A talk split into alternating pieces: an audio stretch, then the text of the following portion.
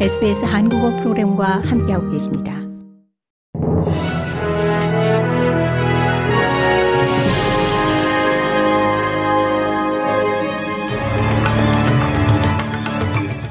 (2024년 1월 23일) 화요일 오후 SBS 한국어 간추린 주요 뉴스입니다.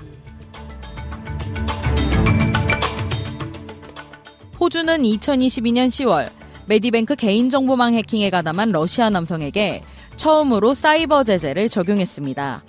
이 공격으로 인해 최소 970만 명의 메디뱅크 고객의 이름, 생년월일, 전화번호 등의 데이터가 유출돼 다크웹에 게시됐습니다. 정부는 현재 러시아 시민권자인 알렉산드르 엠라코프를 이 사건의 배후로 지목하고 암호화폐를 포함해 자산을 제공하고 점검하거나 거래하는 것을 범죄 행위로 규정했습니다. 이를 위반할 경우 최대 10년의 징역형에 처해질 수 있습니다. 클레어 오닐 사이버 안보부 장관은 메디뱅크 침해 사건을 호주가 경험한 가장 파괴적인 단일 사이버 공격이라고 칭했습니다. 호주 연방 정부는 하마스 및 기타 단체와 연계된 테러 단체에 대한 추가 제재를 발표하며 이는 미국 및 유럽연합과 같은 동맹국의 제재에 부합하는 조치라고 밝혔습니다. 페니웡 외무장관은 하마스, 헤즈볼라, 팔레스타인 이슬라믹 지하드와 연계된 세계 단체와 12명의 개인에 대해 제재를 가했다고 설명했습니다. 제재 대상에 오른 개인이나 단체에 돈을 제공하거나 이들의 자산을 거래하는 사람은 10년의 징역형과 거액의 벌금형에 처해질 수 있습니다. 웡 장관은 또한 최근 중동 여행을 통해 이스라엘과 팔레스타인의 양국가 해법에 대한 정부의 지지를 확인했다고 말했습니다.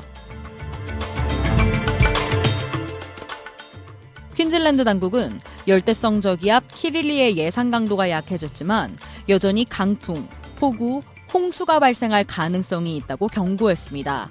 스티븐 마일스 주총리는 여전히 코럴의 상공을 지나고 있는 열대 저기압에 대한 대응책을 논의하기 위해 퀸즐랜드 재난관리위원회를 주재한 후 연설했습니다.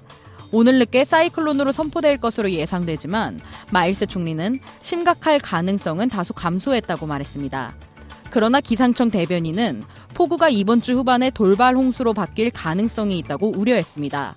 타운스빌과 세인트 로렌스 사이의 본토 지역 주민들은 최대 시속 150km의 강풍에 대비하라는 경고를 받았습니다. 대통령실의 사퇴 요구를 거절하고 임기 완주 의사를 밝힌 국민의힘 한동훈 비상대책위원장은 오늘도 정상적으로 당무를 수행합니다. 사퇴 불가 입장을 내놓은 한동훈 위원장이 평소와 같은 일정을 소화하면서 이른바 마이웨이 행보를 이어간다는 해석도 나오고 있습니다. 당 일각에선 한 위원장 윤리위 제소나 의원총회 소집까지 주장하며 사퇴를 압박하는 기류도 감지됩니다.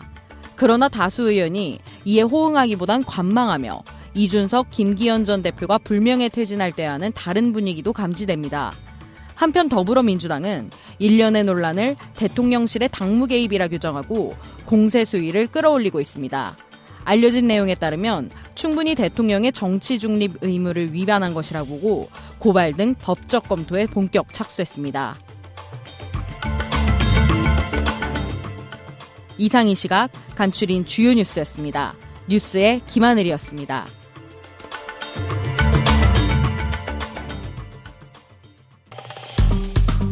좋아요, 공유, 댓글, SBS 한국어 프로그램의 페이스북을 팔로우해주세요.